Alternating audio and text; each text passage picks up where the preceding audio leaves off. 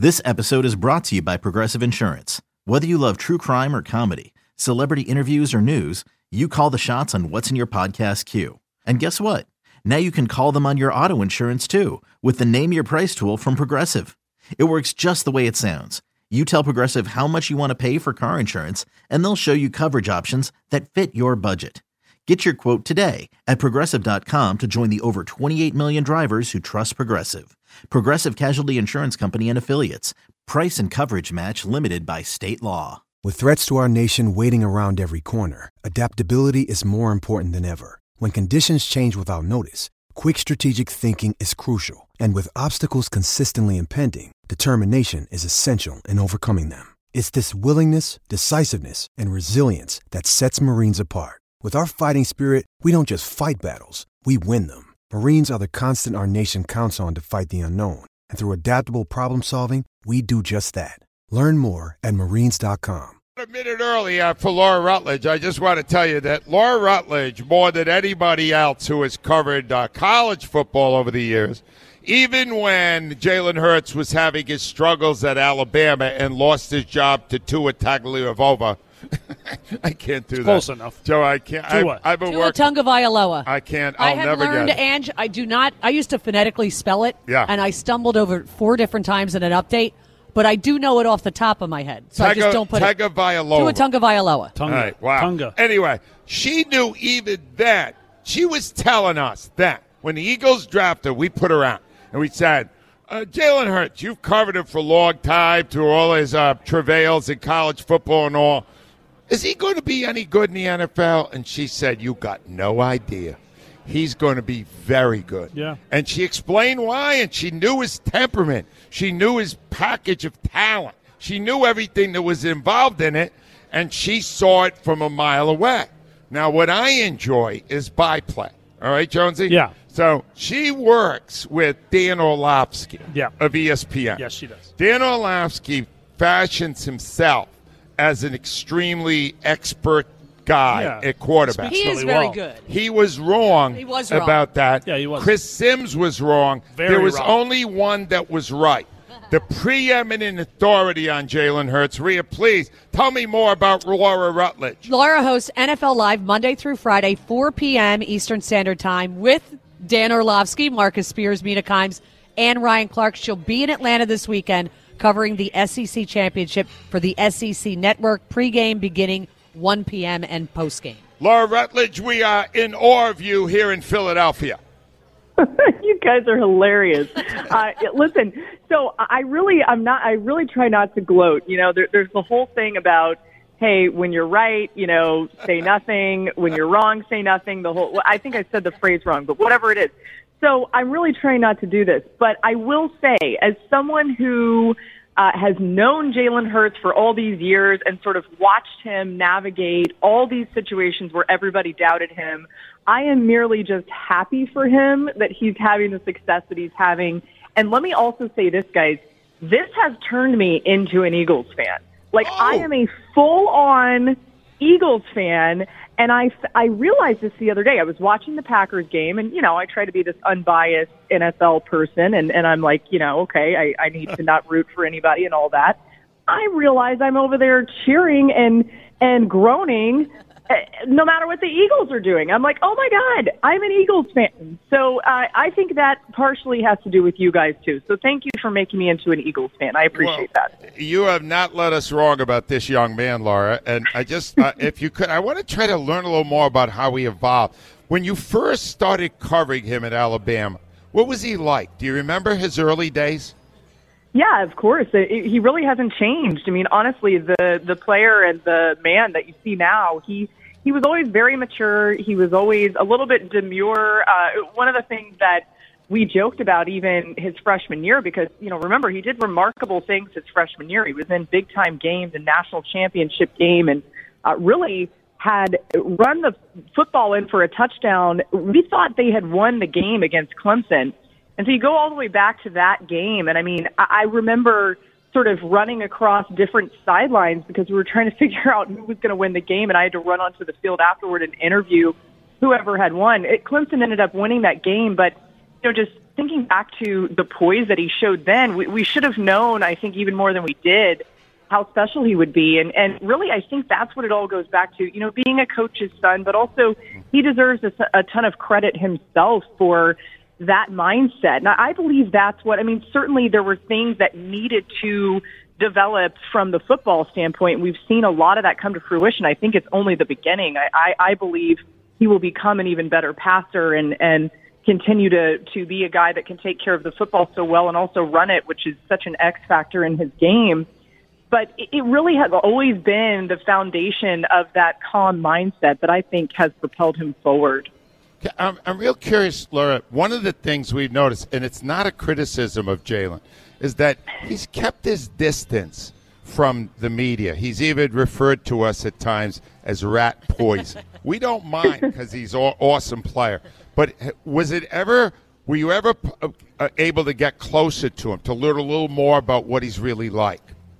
Oh yeah, I mean he's always kind of had that wall up, and that that's something, by the way, that Nick Saban sort of teaches his players to do. Ah, so okay. even when Jalen Hurts transferred to Oklahoma, it was funny because I covered him there too, and and covering him in the college football playoffs that year, talking to Lincoln Riley, who was the head coach at Oklahoma at the time he said it's so funny. We usually with transfers or players who we haven't had a lot of time with, we have to really work with them with the media. He said, I don't have to worry about this guy saying anything, you know, and that that's who he's always been. Um, you know, it was funny because we would even laugh if uh, there were a few times that a, a couple of us interviewed him and we cra- we got him to crack a smile. You know, we got him to like sort of get off of the normal, serious Jalen, competitive Jalen world, and and everyone would be like, "Oh, that's a big accomplishment." So I don't know that it's a distance from the media in that he doesn't appreciate the media, and I'm not just defending him there. I, I do believe he appreciates the media. I think he understands it. In fact, it's interesting. He has a whole campaign that supports women in sports media. So, um, actually sent out some pretty cool sweatshirts and um, some nice support to all of us that are women in sports media, which I thought was really special. You don't often see people do that, but he he is. I mean, he's very protective of everything, and I think he's one that expects greatness out of himself, so he really doesn't ex- think that he needs to talk about it or even talk about the failures too. I mean, he internalizes that stuff so seriously and always has. Uh, it, it, Laura, he's obviously had to face adversity. He lost his job at Alabama. Was he bitter then? What was he? Was there a side of him we haven't seen of where he he went negative before he ended up going to Oklahoma? What was he like in that sequence? Yeah, so he was the ultimate professional, but there was some bitterness behind the scenes, and I think it's only to be expected when you go through something like that. Um, I remember, you know, just all of us being so incredibly impressed by him, and the, the key moment in all of that was that he had to come into the SEC championship game and win the game for Alabama to make the college football playoff. So this is after he's been you know, scorned in a way and lost his job and everyone was calling for Tua anyway. I mean, it was a very brutal time for a young man to have to go through, you know, at that level, right? And, and he's somebody who had set records as a freshman and had been, you know, such a talented player. Um, so I, I think, you know, yes, there was some bitterness, but what he did during that time was worked on getting better and, and worked on making sure he was healthy and he wasn't fully healthy. That was another piece of it that probably wasn't publicized as much as it should have been. So he's working on getting healthy, but working on his game. And then sure enough, right when they needed him, and he actually threw the ball pretty well in that game, which that was the knock against him. You know, he came in and threw the ball well and won the game in that SEC championship and then cleared the way once again for Tua to come back. You know, it was just like, it was, it was the most unselfish, but yet for a guy who is so incredibly competitive and and knows, I think, has always known that he'd be capable of playing at such a high level. I can't even imagine the teeth gritting that was going on. And, and we saw a little bit of it. You know, those of us who were really close to the program sort of saw some little signs of things, but I mean, he, he never showed it publicly in any way and was so incredibly supportive of Tua and the rest of the team, which that to me, and, and by the way, that was one of the reasons why Lincoln Riley in Oklahoma said, we got to go get this guy. You know, we got to get this guy an opportunity, not only just the skill set, but just what he displayed as a young man and, and as a leader during that time. All right, Lauren, now, uh, irony of ironies, uh, at the top of the heap of NFL quarterbacks, there is a new debate who's better, Tua or Jalen Hurts? I, mean, know. I mean, uh, isn't it weird the way that worked out? Yes. Who do you who do you got in that race, Laura? They're both well, amazing talents. I'm just wondering who you think is going to end up being the more successful quarterback. Yeah, I mean, my goodness, like who saw that coming, right? like, and, and, even though, I mean, I, I've been somebody who's who's actually been high on both of those quarterbacks, even when things haven't gone well for them. I, I am honestly really impressed by what they're doing. I mean, I, what an amazing gift for Tua to get Mike McDaniel in there, who's such a wonderful supporter of him and has put him in position to really, really show off his skill set. I would still pick Jalen in a slight edge, and it's mainly because of some of these intangibles that we've talked about. It's not that Tua doesn't have those. Tua is just a different player. He's a more laissez-faire guy, which uh, actually is fine and I think can work really well. But there's this competitive edge that Jalen Hurts has that you don't often find. And so for that reason, also certainly different skill sets. I think Jalen Hurts' skill set, being able to run the football as well as he can. And, and listen, uh, as I said, I think he will continue to become an even better passer than he's already become this year. But he, that's such an X factor in today's NFL. You know, there was a time where that wasn't, right? And we're still trying to convince some of these people who um, don't keep up with the times here that running quarterbacks, dual threat quarterbacks are the way that we're going to go here, right? That's going to continue to be the players that are drafted high just because the way the game has changed and will continue to grow. So from that standpoint, I would, I would give Jalen a slight edge, but man, Tua has shown yep. the world, I think, what he's capable of and, and will continue to grow there in Miami too. So it's going to be really fun to watch these guys down the stretch because both, uh, I believe, will be big time factors in the postseason NFL. Laura, I just got one other thing to ask you because you have covered some great, great athletes, great players. But I get the sense there's a rooting interest. You kind of indicated that toward Jalen. What is it about him that you connected with more than all these other great players you followed over the years?